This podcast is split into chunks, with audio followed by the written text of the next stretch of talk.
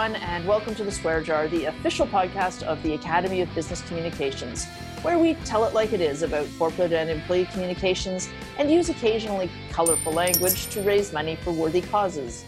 My name is Elizabeth Williams. And I'm Andrew Brown. We're recording this at the very end of July in 2020. And what's happening around the world? Well, the US has just recorded its 150,000th COVID death. People are rioting about masks, about systemic racism, and of course, dubious treatment options. Yet, communicators are hard at work trying to make sense of the chaos for the employees in their organizations. So we thought, well, now is a good time for all of us sort of to take our noses from the grindstone and do some reflecting on one, what we expected when we first were exposed to COVID. Maybe I shouldn't say exposed to COVID. Number two, what we did. And three, what we've learned so far. So, Elizabeth, why don't we start way back in early March? Which seems a lifetime ago, even though it's only five months. And I thought in preparation for this, I would look at my calendar for the first mm. week in March. And it included a meeting to discuss the food at a client's leadership offsite. I had a video shoot with a crew of five, all of us standing basically shoulder to shoulder for an entire day inside a cramped warehouse. I was working on our April and May training sessions because we were getting all kinds of people signing up for them, mm-hmm. and life was good. I was picking up tickets for the Blue Jays home opener that was happening at the end of that month. And then I clicked to the next week's calendar, and that was the week of March 16th, I think. And it's just this sea of blue, and everything in that calendar says pandemic something. Mm. It was all conference calls because by then I was at home working in a bedroom not especially set up to be worked in. And I remember thinking at the time, COVID 19, what the hell?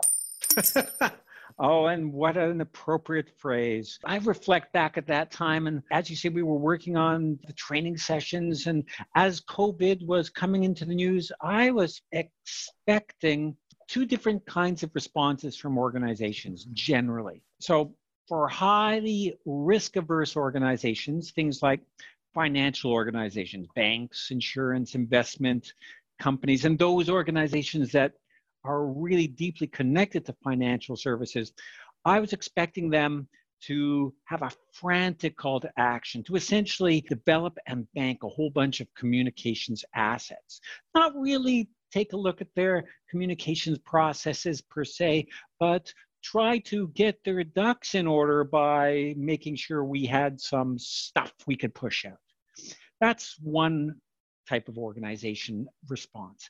For most organizations, I was expecting a wait and see approach. Since most organizations don't really have a disciplined approach to developing and testing crisis scenarios, I was expecting to be caught off guard and then frantically look to figure out how organizations are going to keep employees safe and confirm that they had the means and the processes to communicate with employees. And I was expecting them to look for ways to how do we prioritize customers and prospective customers and events. And yes, yes, employees. So that's what I was expecting. Wow. Well, let's dig in a bit on those early days, March and April, because it was very weird. And I think that most of us were expecting this to be a short lived thing like SARS, which you and I both remember, or a bad hurricane, or I was certainly working in the aftermath of 9 11. And as horrible as all of those things are, they have an end at the end of the day. Know it's mm. going to end. And I think when we started, I remember thinking or hearing, you know, we'll work our crisis plan, we'll send everyone home for a few weeks, and then we'll we'll just carry on. To your point, we would focus on safety and compliance, and we would just come out the other side with some really boring stories about how we did that. So of course the first thing most of us did was we pulled out the crisis plan. Some of us even had a pandemic plan thanks to mm. the SARS outbreak. And then the second thing most of us did was throw that crisis plan out because it assumed something like a tidy little six week sniffle mm. instead of the we don't really know how long, much more serious illness. And then what happened, of course, is that most of us worked our asses off cranking out updates to information that was changing by the hour for literally weeks on end. And I know that as April finally ended, I remember thinking, I can't believe that it's already the end of April. And then at the same time, it felt like it had taken forever to get there. I think that's when it was beginning to occur to us that this might be a longer, much more complicated thing. And we were saying once again, what the hell? And and then on the other side though, as horrifying as that was, we did learn a few things. So we learned to make decisions faster than ever. We accepted the fact that almost everything would need to be rewritten because something would change. Wear a mask, don't wear a mask, touch surfaces, don't touch surfaces. I mean, it just changed every every 10 minutes. I think communicators did a good job in helping our leaders understand their role, the leader's role in building trust. I think we focused on engaging those frontline managers to be our listening posts and to be our emissaries of key messages, even the ones that changed every 10 minutes. But I think we also started to learn that, contrary to the Facebook memes, we were not and are not all in this together. There are the workers like us who went home, changed into our sweatpants, and didn't go out for two months. Then there are the workers who just got sent home without a job to wait things out and of course the ones who had to come in the nurses the warehouse workers the sanitation workers the healthcare workers. There is going to be i think a long term them and us problem long after this is all over. So i think the communicators peered into and across chasms in the workforce that we had been previously able to ignore. What do you think Oh, I think that's really insightful. Them and us dynamic happens throughout the organization, and this is a new one. As you describe it, the, the thing that screams out is the amount of uncertainty and the fear that was running rampant through organizations. And without an endpoint, human beings kind of panic a little when there isn't that endpoint that's at least able to see. We've seen it when it comes to any kind of organizational change, right? When there's a merger, when there is a rollout of a scary new technology. Of course, now scary means something very different, but those have endpoints and they're not as scary anymore as a pandemic. Like yeah. you, I, I think that communicators, our fearless communicators out there listening, did a pretty good job. If you reflect on a recent poll by Leger, and the Institute for Public Relations, that study showed that well over half of employees thought their companies and CEOs were doing a good or excellent job communicating. That's really something. You know, and we noted at the time that communications professionals were finally getting a little respect. We saw that in April. To reinforce that again, Edelman, you know, the folks who that do an annual trust survey that spans the globe did a poll that showed people look to their employers as a more trusted source of pandemic information than the media or the government, which I think is astonishing. So, listeners, kudos to all employee communications professionals who've been working to strengthen that emotional bond between their organizations and their employees. Yay, yay us. Yay us, exactly. But then May and June. And of course, by then we'd kind of gotten ourselves into that mindset that sure, you know what, we'll flatten the curve. yeah. We're looking at opening up workplaces and economies in June and July. There's going to be a new normal. Woo! We were looking forward to chilling a little, you know, relaxing, uh, letting our guard down, ideally doing some reflection and then getting up with things and have that new business as usual. But boy, have we been surprised. Once again, what the hell? So we put our noses back to the grindstone and we kept on talking. We sent out videos about conference calls and we created productivity tip sheets and had virtual yoga sessions. We pushed the latest info about masks, no masks, physical distancing, sanitizer, and an evolving set of symptoms. We tried to enable those overworked middle managers and execs to do more communications. And sometimes I'd argue maybe a little too much communications.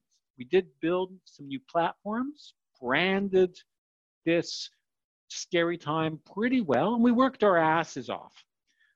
But then, if a pandemic wasn't scary enough, the killing of George Floyd ignites a focus on racism and diversity. And quite frankly, employees are not taking no for an answer from their employers. And I think we're catching wind right now that the people who went home in early March were not the same people who were reading our updates in late May. Remember, we were saying earlier before about that divide?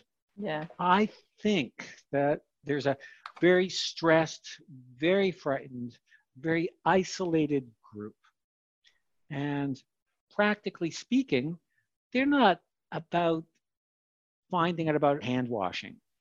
They want to know that the world isn't ending. They want reassurance. They want to know that their employer cares about their well being and that the information they need to do their work is available. I agree. And I think we kind of missed on that one eh, because, as much as we had that very encouraging study you just quoted, we were just looking at one that came out from Gallup that shows a big decline from mid May to mid June in how well mm. employers communicated their plans of action. It dropped from 54% of employees saying that they understood the plan to 41%. And that's in a month. That's a nine point wow. drop in how well prepared employees and managers felt to do their job and in the organization's concern for their well-being. That's huge. Like what the hell? And i think what we're hearing is that it signals that communicators and leaders missed a shift in sentiment along the way. Mm. so we stumbled into summer expecting to have a bit of breathing room. We were going to finish up the return to work strategy. We were going to have a much clearer idea of when and how things were going to roll out for the rest of the year our economies, depending on where you were, were starting to sputter to life. But as of today, here at the end of July, that's not really happening, especially in the United States. Experts are saying there's going to be a second and a third wave likely. Of course, flu season and its friend hurricane season mm-hmm. are just around the corner if you're here in North America. And again, what the hell? You know, what else could possibly go wrong? I do think certainly that communicators should be taking the time to do some serious evaluating of what worked and didn't in their organizations. Particularly, they should be measuring workforce sentiment and also mm-hmm. lived experience to get to those people who are at home and frightened. I saw a stat recently more than half of the people who are working from home are, are dealing with anxiety and depression more than they did before they were sent home. Mm so I, I, think we need to be really measuring the heck out of sentiment and experience and we should be using that data and the experience of the workforce to make the case to invest in the platforms and resources that we need. I think we have a very brief period right now where we're kind of rock stars because we worked our asses off for four mm-hmm. straight months and mm-hmm. i personally probably wrote over a hundred thousand words in the four months most of it starting and ending with wash your hands. Um, but but I think we have this little time in the limelight. But we also know in most organizations the budget cuts are coming. Mm-hmm. The larger organizations that could weather the storm sort of sat back for the second quarter, but now I'm hearing over and over again Q3, the knives are out. And guess who usually gets cut first?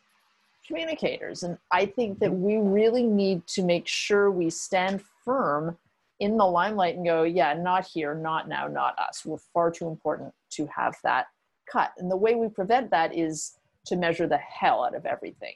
Right. And I think when we think about what we're learning now, so what what is the summer teaching us? I think it's teaching us that there is no normal, new or otherwise, that leaders are fatigued. I'm certainly seeing that in in many of our client organizations, these leaders who have been doing an outstanding job, most of them, leading their organizations, making sense out of something that's fundamentally nonsensical, and helping people feel safe and feel trust. You can see they're starting to flag. They're really starting to buckle under the pressure. So we've got fatigued leaders, we've got terrified employees. Mm. And I think as communicators, this is where we need to shut up and listen really, really hard. And we have a whole podcast, by the way, called Shut Up and Listen, in case you're wondering how to shut up and listen. We should be focusing our messages on reassurance and support more than on straight data.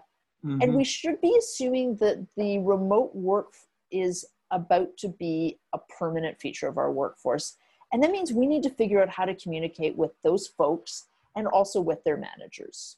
Oh, lots of disruption, but also true. I amplify what you were saying about uh, shut up, listen. I really think you've painted a picture of what the current landscape is. And we do need to address that elephant in the room, that chasm between salaried folks in their bathrobes and people working the front lines for little money at high risk. And that's a new fault line that's never been as prominent as it is now. Plus, we need to get on that diversity and inclusion messaging because, again, like it or not, that discussion is not going away. And I would argue it shouldn't go away. No, it, I don't think it should. It, it felt a bit like a luxury talking about diversity and inclusion when this started. And then the killing of George Floyd and, and other people, and just the surfacing of a number of really appalling racist acts and racist mm-hmm. systems has brought this roaring back at a time when we don't really have the capacity to deal with it, but we must. And then the whole them and us thing, I actually mm. had a virtual coffee with a buddy who's in HR at one of the big hospitals. And she said, she was there during SARS, and she said for years following SARS, there was this kind of club of heroes. So the doctors and the nurses and the technicians who were in every day, many of whom got very, very sick, and the sort of posh people who got to go home or stay in other parts of the hospital and, and not contract the disease. So it's years of work to get past that. Yeah. And yeah. there's some strength that's created when such groups are formed, right? Yeah. There is an emotional bond to one another. And I would say to the organization as well. But when there are such distinct lines, you can also set up that competing mentality. So those strong formations have both pros and cons. Right, and, and you're right. They're primarily existing fault lines. They're always there, but a, a crisis shines a very bright light into those fault lines and in many mm. cases it drives them apart that's probably another podcast is if yeah. that is you and you've got a them and us level workforce let's see if we can figure out ways to help you communicate your way out of that. That is uh, another podcast. Yeah, it certainly is. So let's summarize what we've learned since March. We've learned that building trust is the CEO's biggest and most important job, pandemic or not. We've learned that other executives also need to build trust in the organization. We've learned that communicators need to listen very carefully for shifts in workforce sentiment and in workforce focus we need to do a better job of understanding what employees expect us to be telling them about. We need to build in the time to reflect, even when we're crushing 16 hour days. It's just a good management practice to reflect on what we did. We certainly need to keep fighting for more resources. We need to not let ourselves be pushed back to the sidelines from where we are now. We've certainly learned that there's no such thing as normal anymore and that there is this growing chasm we just discussed in many workforces between frontline and remote workers. We learned that frontline managers need a lot more tools to support our communications. We need to measure the ass off everything and fight like hell to keep asking questions. We need, I think, to acknowledge the mental health impacts of the pandemic. And I think communicators never really think about mental health I was mm. reflecting on that the other day is I've put together a bajillion change plans and I've certainly in putting together stakeholder analysis, you say, well, yeah, well, this group is going to be concerned and this group's going to be resistant. This group's going to be a little afraid and this group's going to lose their jobs. But we don't really think about the long-term, almost chronic anxiety and stress that something like this can create in the workforce. So I think we need to start including that as we analyze audiences. And I think the big thing we've got to do right now is we need to document this stuff for the next time because that pandemic plan that hit the garbage pail on day two of this somebody really thought was great following SARS. And so I think that we have a lot of lessons we're learning and we better write them down before we forget. That's an amazing summary. And lots of actionable items there. Thank you for summarizing that because I couldn't have done as good a job as that. At this point, you know, why don't we take a moment and remind listeners of the exclusive benefits they have as listeners of the swear jar. So, for instance, you can save 10% on all our online workshops. And of course, we have our most popular workshop, Employee Change Communications that Work. And we've also launched some 90 minute workshops for $99. For instance, one workshop helps you make sense of the quagmire that is online employee reviews. Another workshop helps you measure employee communications so that you're a rock star when your supervisor asks you, what sort of impact is employee communications having? And you can also be a rock star with the executives. And that 90 minute workshop is also $99, and you get that 10% discount on all those courses. So that's one. You can also save 5% off all group facilitation courses offered through Facilitation First. And you can save up to 10% on tools and services for improving your skills at developing corporate stories at leadwithastory.com. Yeah, so I'm really excited about some of the content we're putting together for the fall. And those 90 minute workshops are fun and they're a great way to take a little bit of a break from the grind without actually not being a good communicator. So thank you for that. So just before we go, let's talk about what we're reading and watching and listening to. What are you paying attention to this week? You know what? Jon Ronson. He's a reporter and author. And he wrote this wonderful book called Them, where he spent some time with the most extreme fringes of society. So he spent time in the KKK. He spent time with the insane clown posse. Every extreme group that you can think of around the globe, he spent some time. And he isn't trying to convert them, he's trying to understand them. And, and some of the stuff there is a little frightening. It's always uh, amusing and entertaining and sometimes genuinely insightful. So, Jon Ronson, them. Great. And we'll put a link to that in our show notes. Uh, we'll also have a link to what I'm looking at, which is from one of my very favorite communicators, Shel Holtz. Mm. You know Shel, and Shel has been around uh, a fixture at IABC for as long as I've been a fixture at IABC. Mm. I've actually had the pleasure of being on a panel with him, and he run, writes just a wonderful blog. And we'll put a link, and he, he's on the For Immediate Release podcast, and he's just an outstanding communicator. And he has put together what I think is one of the best models I've ever seen for employee communication. In fact, it's probably one of the only models I've ever seen mm-hmm.